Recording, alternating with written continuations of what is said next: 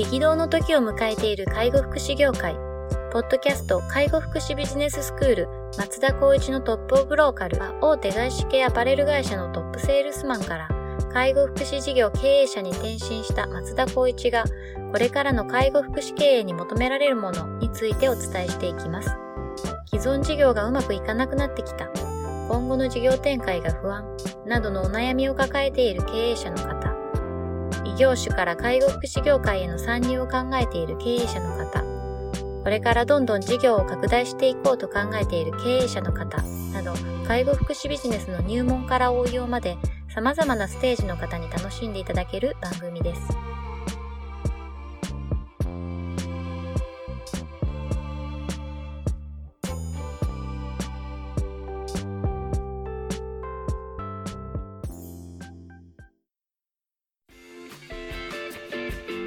こんにちは、ナビゲーターの松本慎二です。ポッドキャスト介護福祉ビジネススクール松田光一のトップオブローカル。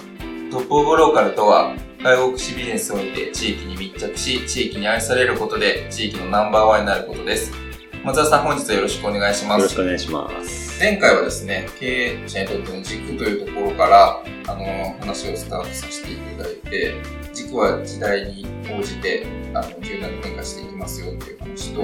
あとはまあその変化するっていうところにおいても根拠が大事だよねというところで、はい、まあ、根拠のベースになるのは数字だというところでお話しいただきました。はい、で今日はですね、その、まあ、数字、介護福祉事業における数字の捉え方だったりとか、はい、まあ、どんな数字を見ていくべきなんだ、経営する上でっていうところについてちょっとお話していきたいなと思うんですけれども、い、いかがでしょうか？あの結構やっぱり、まあ、僕も一応介護福祉事業の経営者としてやらせていただいていますけどはっきり言って数字数字数字ってあの言ってるけど本当にしっかり数字分かってんのみたいなところなんですけど、はい、はっきり言って分かってないです。あ分かってないですね。全然分かってないと思います。はいはい、例えばその分かってないっていうのは例えば税理士会計士とかその基準でいくんでしたら例えばまあ、よく話が出る PL 表とかね、損益分岐点だの、はい、貸借対照表だの、言えないぐらいの難しいあの感じだと思うんですけど、ね。じゃあそれをどうしたかっていうと、まあ、基本的にサラリーマンの時に、まあその辺をちょっとやらせてもらったというか、勉強させてもらったっていうのがあるので、もしかしたら、まあ一からやってる方々よりは分かってるかもしれないんですけど、これ皆さんに数字っていう部分でお話をしてて、じゃあそんな数字ってって税理士みたいなことわかんないし、みたいな。はい。あの、FP 持ってないからそんなわかんないよ、みたいな。もう税理士丸投げですみたいな。そうそう聞きますよね。あの、そうやって言われる方大半なんですね。で、じゃあ数字って言うけど松田さんどうすればいいの？って言うんですけど、僕がいつも言ってるのは、足し算引き算をしてください。足し算引き算、はい、はい。やってくださいって言っています。はい、足し算引き算の意味合いっていうのはどういうことかというと、はい、まあ基本的に今も事業やってる方々を、まあ一応例として出していくんですけど、はい、年間の目標がいくらになるかっていうのをまず定めます。あなるほどですね。で、月間目標、はい、月間の目標はいくらになるか。はい。で落としてるんですね。はい、例えば、あそうですね。1200万年間で、はい。目指します。はい、そしたら12で割るわけですので、はい、そこで言ったら1ヶ月100万円ですよね。でこれが月間の目標としますと。でも月間の目標100万円っていうところで言った目標に対して、やはり、えーと、かかるコストがあるわけですね。はいはい、だから、こう、例えば100万のうち50万は絶対にコストでかかるってなったら、売上はやっぱり50万は取らなきゃいけないんですよね。そこで損益分岐点ゼロベースになる。はい。それ以上になったら一応、あの、利益につながっていくというところなんで、そこの売り上げっていうところの数字をまず明確にする。で、そこから実際に月間の売り上げの実績を追っていくんですね。で、それでプラスなのかマイナスなのか、まずはここだけは把握してください。っていう。それを把握されてない経営者も結構いらっしゃるんですか？えっと、まあ、あの、なんだろうな、意識的にそれを見ようっていうのはなかなか少ないかもしれないです。ただ、はい、今、いいか悪いかぐらいは分かってます。ああ、なるほどです、ね、今いいな、利用者いっぱいいるし、あ、みんなもちゃんと給料払えてるぐらいは分かってるんですけど、それをしっかり数字に目を落として見てるっていうのは、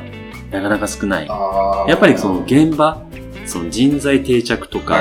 やっぱ毎日利用者もしくはスタッフとのやり取りをしなきゃいけないので、まあ、単純に逆算していくと、やっぱりそこは丸投げになっちゃう。例えば新規事業で始まって、はい、すごく、まあ、いわゆる零細企業ですよね。はい、全然年間でも目標が3000万、4000万ってなると、それを税理士にお願いするとか、事業お願いするっていうコストももったいないから、やっぱり自分でやったりとか、家族でやってもらうとか、スタッフにやってもらうとかっていう話になると、数字って正直ってしっかり合わないと思うんですよね。僕の場合はやっぱりその部分のコストもやっぱり考えて、できれば事業の方に、まあ、安いところ探せばいいと思いますし、やってもらって経営に注力してほしいってことは言っているんですね。だけど、そうやってどんどんどんどん、うん、と成長していく中で、やっぱり数字を1回見ると。やっぱり3ヶ月に1回でもいいですし、まあ1ヶ月に1回とか毎月見ることが大事なんですけど、私の場合は目標を掲げて、それに進むと同時に実績にちゃんと目を通す。そうすることによって、やっぱり採用もできるかできないか、もしくは修繕できるかできないか、はい、新サービスを出せるか出せないか、っていう話になってくると思うので、はい、そこに、いや、今調子いいでしょ。だって利用者来てるから。いや、今はいいですけど、じゃあ、2ヶ月を3ヶ月をどうですか、うん、は、松田さん、年末になっちゃって利用者さんが入院しちゃった、体調崩しちゃったから、もう数字が50万、100万円下がっちゃった。どうしよう。ですよねっていう。それは見越すべきだと思います。多分第2回ぐらいに言ったかもしれないですけど、人材に対しての退職の期間って結構決まってはい。はい、年末だったりとか、あとは夏だったりとか、その辺になるんですけど、えっ、ー、と、介護福祉に関しても体調を崩すってやっぱり皆さんもそうだと思うんですけど、はいはいはい、やっぱりインフルエンザが流行る時とか、夏になったら熱中症になるとか、はいはい、ってなると、やっぱり入院、対処、そういった部分につながっていくので、そこも数字に入れておかなきゃいけないんですよね。右肩上がりで上がるってことはまずないですね。全、トータルで言ったら右肩上がるかもしれないですけど、年間で言ったらやっぱりバロメーター波を打つのが、だいたい1年、3年でやっていくと分かってくると思います。なるほど。例えば、えー、っと、6月ぐらい、うん、そうだな、涼しいだから4月から6月ぐらいって結構高齢者って動く時期だと言われてるんですけど、はい、じゃあ夏になったら7、8、9っていうのはやっぱり体がダウンしていくので、そこで下がるっていうような傾向があります。で、そのまま10月って秋になって、ちょっと過ごしやすくて上がってきますけど、12月になって1月ってなると、やっぱり肌寒くなってて、家にこう同居で住んでる方になると体調崩す傾向が強いので、そうするとやはり入院とか、あ在宅はでは生活過ごせないということになって、入所っていう形になるので、サービスとしてはやっぱり売り上げが下がるっていうことは見越さなきゃいけないって話になりますね。今の話聞いてて、ちょっと3つあるかなと思ったのは、はい。一つはまず未来に向けてちゃんと目標を設定しましょうっていうところかなっていう、そ、ねはい、の、まあ未来の数字が一つ。あとは、まあこれまでの傾向、例えば4月から6月は安定するけども、うん、7月から9月はちょっと暑くなってこう利用者さんが減る傾向にあるとか、うん。はい、なんかそういう過去の傾向を捉えるっていうところの意味でも過去の数字。はい、あとは、まあその今どうかっ現状の数字を、まあなるべくそのうまく修行の形を使ってしっかりこう捉えていくその3つがすごく重要なのかなっていうそうですね。話を今聞きながら、はい、はい、思ってまして、で、ちょっと一個ずつお伺いできればと思うんですけど、はい、その目標設定、未来の数字については、どうやってその売上の目標だったりとかっていうのを定めたりっていう、なんかありますか？介護福祉って、はい、あの、松本さんもご存知だと思うんですけど、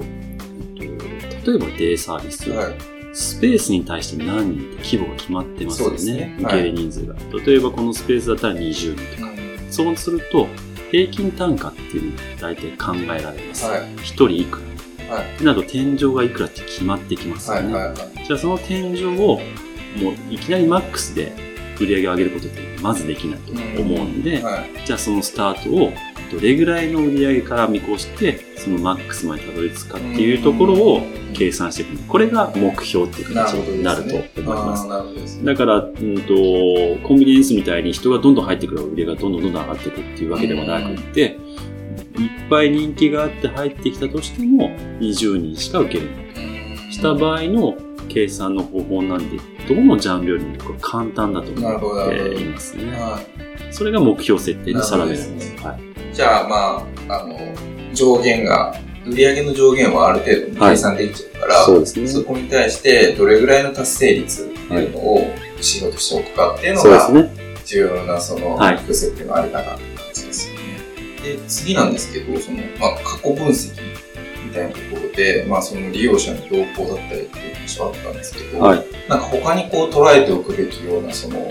過去を見る上で捉えておいた方がいいような数字とかってありますか？そうですね。やはり、その、もう少し細かい話をすると、はい、うんやはり平均単価。平均単価ですね。はい。はいえっと、マックスで人数って今お話して20人って言いましたけど、はい、単価の増減はできるんですね。あはいはいはい、例えば、えっと、20人で普通に受け入れた金額よりも加算っていうのがあります。はい、介護も福祉も加算っていうのがあって、加算が取れるっていうことを、例えば売上が顕著に伸びていって、昨年対比で言った20人昨年に対して今年も20人ってなった場合、これでも上はいかないですよね。はい、だけど、もしかして売り上げ上げれるかってなるのはやっぱ加算になって、ね、じゃあ加算ってなったら、あ高齢者デイサービスで行くんであれば、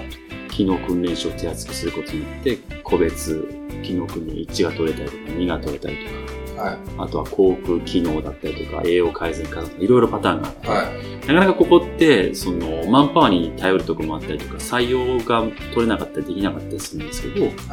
安定した数字をもしあったとしたら、売り上げをもう少し上げたい。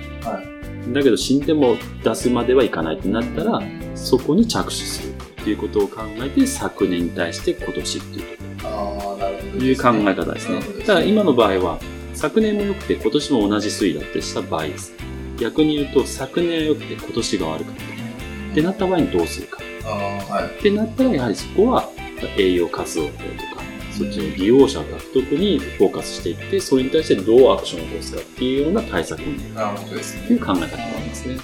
じゃあまあ昨年の同月と比較したときに、はい、まあ、利用者さんが増えてるのか減ってるのか、はい、利用者さんがまあある程度一定の水準で高止まりしてるようであれば、なんとかこう加算を取って単価上げれないかっていうような施策を打つべきだし、はい、利用者さんが減ってるようであれば、まあ、しっかりその営業活動することによって戻していくっていうアクションが必要だよねっていうことですね。その辺をまあ、あの、昨年と比べながら、しっかり今の経営の状況がどうかっていうのを判断していくそうですね。ということですね。で最後3つ目のその今の数字というところになるんですけど、はい、まあその、事業の方たちを、まあ、有効活用するっていうのは一つあるとは思うんですけど、まあ、その数字を捉えて、まあ、例えばその現場にどう落としたっていうのは、どこまでその開示するべきとかっていうのってどうですか？これもよく質問ある。ああ、そうなんです、すごくいい質問ですね。はい、あの、これってじゃあ、例えば私の場合だったら、その、外資のアパレル企業って数字がありきですし、はい、まあ、本当に世の中の一般企業も皆さん数字の目標とか設定されてると思うんですよね。ね。はい、けどこのジャンルだけは一正社員って言われても、現場の仕事が中心になるんで、はい、数字を求められたらやっぱりちょっとこう懸念を示す傾向が強い。あ苦手意識というか、そうですね。拒否反応ですか、はい、だって数字を覚えるために仕事をしようと思ってないっていう、その当人にとっては。はい、だけど、私がこうやって数字を意識してほしいっていうことを経営者、責任者に言ったら、じゃあそれをスタッフに落としてみたいと。落とした方がいいんじゃないか。はい、僕もそう思います。はい、だけど、これ一番冒頭にもお話ししたんですけど、ここも、えっ、ー、と、スタッフに関しては、責任者はやはり今売り上げがどうで、こうしなきゃいけない、ああしなきゃいけないっていうのは貸していいと思うんですけど、はい、それ以外の現場を中心とした正社員、はい、スタッフには今の現状の数字がいくらかっていうだけ教えていいとああ、今だけですね。今が、例えば100万円売り上げ上げてますから、はい、100万円が損益分岐点にとって上なのか下なのか。ここは意識してもいいと思います。ですから、えっ、ー、と、各事業所の、まあ、打ち合わせ、ミーティングがあった時には、今の、例えばデイサービス、訪問介護、許諾では、売り上げはいくらだと。で、目標に対しては、今プラスなのかマイナスなのかっていうのを伝えておいて、頭の片隅に入れてもらうぐらいの意識は思ってもらうとですね、これはなんでそうしてるかというと、はい、裏付けの資料として置いてほしいんですね。裏付け。はい。はい、要するに、採用してほしいと現場が言ってきたとします。なるほど、はい。今、プラスだったらいいよと言います。でも、マイナスだったらいいよと言えませんね。今の数字ってどういうふうか分かってるっていうところで話をして、それでもやっぱり現場としてはこうこうこういう理由でスタッフが必要なんです。っていう前向きな捉え方であれば、そこは経営者責任者の方がジャッジを示すことなんですけども、単純にやはり数字も分かってない中で、まあ、これ極端な例なんですけど、はい、まあ、現場でそんなに真面目な人たちが多くないとします。はい、真面目な人ってなると、やっぱり楽をしようって言うんですね。はい、そうすると、大体言われてるのは人が足りないって話になっちゃうんですよ。よく出てきそうな。そうですね。はい、で、人が足りないっていう反面、基準を満たさないと仕事はできないじゃないですか。はい、こういった介護士っていうのは。基準を満たしてるにもかかわらず人が足りないっていうのはおかしい話ですよね。そね。で、そこは何なのかっていうのはちゃんと確認するんですけども、その上で必要なのは数字なんですよね。売り上げが良くて、人がどんどん入っていくから足りない。これは絶対に増員ですよね。はい、だけど、人が下がってるにもかかわらず人が足りないと言ってくるパターンがあったりするんですそういう時には、え、売り上げ上がってないし人も少なくなってる。なんで人が必要なの、はい、っていうところだと大半がやっぱり楽をしたいか、もしくは辞めたいっていう人がいるかもしれない。とか、いろんな原因が出てくるんですけど、その上で、大体こう、うんと、お手伝いしてるところのやり取りしてると、はい、人が欲しいです。いや、今なんか入れるわけないじゃん。はい、この押し問答をやってるとか多いんですね。はい、でも、現場にしてみたら大変だから欲しいって言ってるかもしれない。で、経営者側は、売り上げ上がってないのになんで欲しいって言うんだの、この掛け合いで相反して退職っていう話っていうのは結構やっぱ聞くんですよね。やっぱ裏付け根拠っていうのはある程度やっぱり浸透させておかないと、で、いきなり欲しいです、ダメだ。なぜなら今マイナスだから。っていったところで、私たちは頑張ってますよって話なんですよね、現場からしてみて。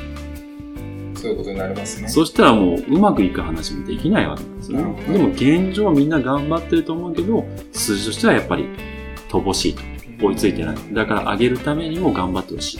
ここまでいったら人は増やそう。とかっていう形を、やっぱりロジックに話していくことが大事だと思っているので、その上では、まあちょっと話戻しますけど、今の現状どうなのかっていうのは、現場のスタッフには伝えておいていいと思います。ただし、マイナスだからお前たちはこういうことをやってほしい、ああいうことをやってほしいっていう話ではなくて、とにかく目の前の利用者に対してのサービス向上の意識をもっと高めてほしい。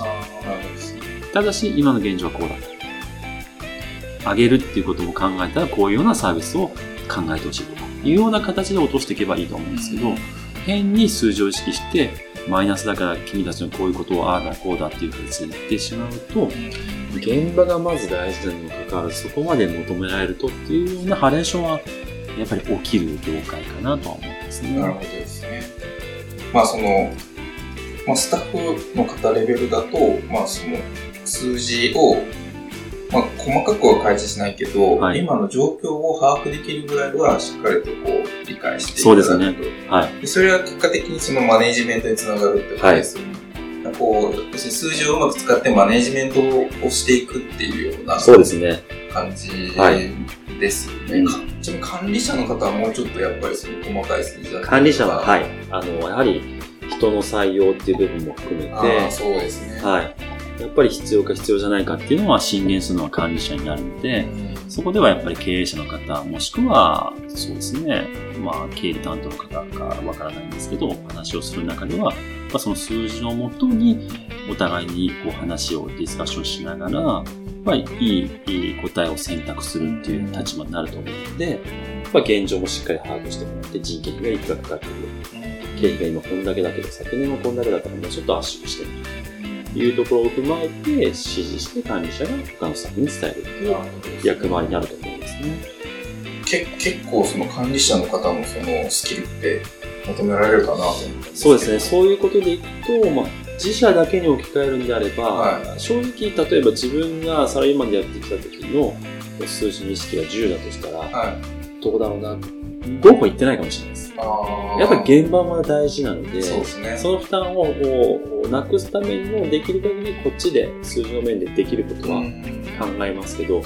後の5っていうのはやっぱり先ほど言ったように足し算引き算ですね。売り上げがあって目標があって、それに対して今どうだと。で、上げるためにはこうしてほしいと。っ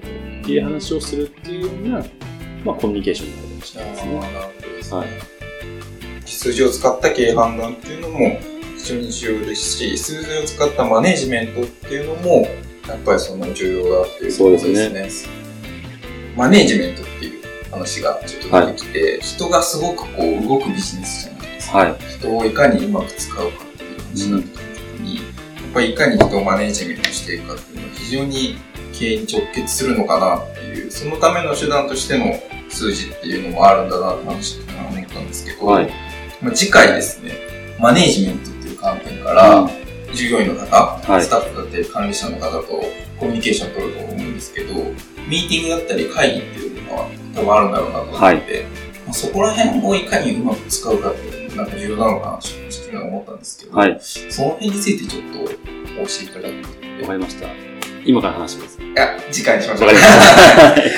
い、じゃあ、えっと、本日はこれまでとこれ松田さん本日はいかがでしたでしょうか？はい、あのー、やっぱりこう、お話ししててすごくいい機会をもらもらってるなと思うのが、はい、自分で話してて、あ、やっぱり自分ってこう思ってたんだなっていう、自分自身が今棚卸しできてるのと、ね。はい、あ、そっか、こうやって考えてるってことは、今後はこの課題が必要だなっていうのを自分でもなんか、こう頭の中に整理できてるなっていう感じがするので。大事ですね。大事ですね。やっぱこれは自分自身でも分かってますけど、それをできれば、まあ、スタッフにも分かってもらいつつ、アウトプットできるように、インプットばっかりしていって、まあ、要するに、うんと、トップの方に言われたからそれをやろうっていう、もちろんそれは必要なんですけど、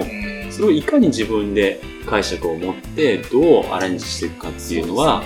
やっぱりそのスタッフの定着とか、会社の発展ってことを考えると、そこもまたテーマになってくるかなと思っていますね。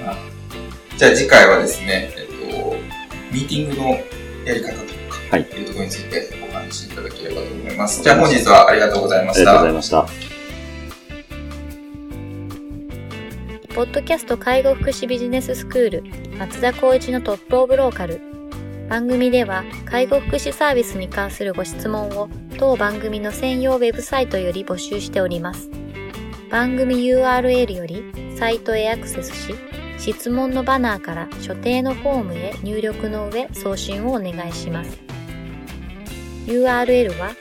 http://tol.com sense カッコセンスハイフン world かっこワールド .com かっこコムになります。皆様のご質問をお待ちしております。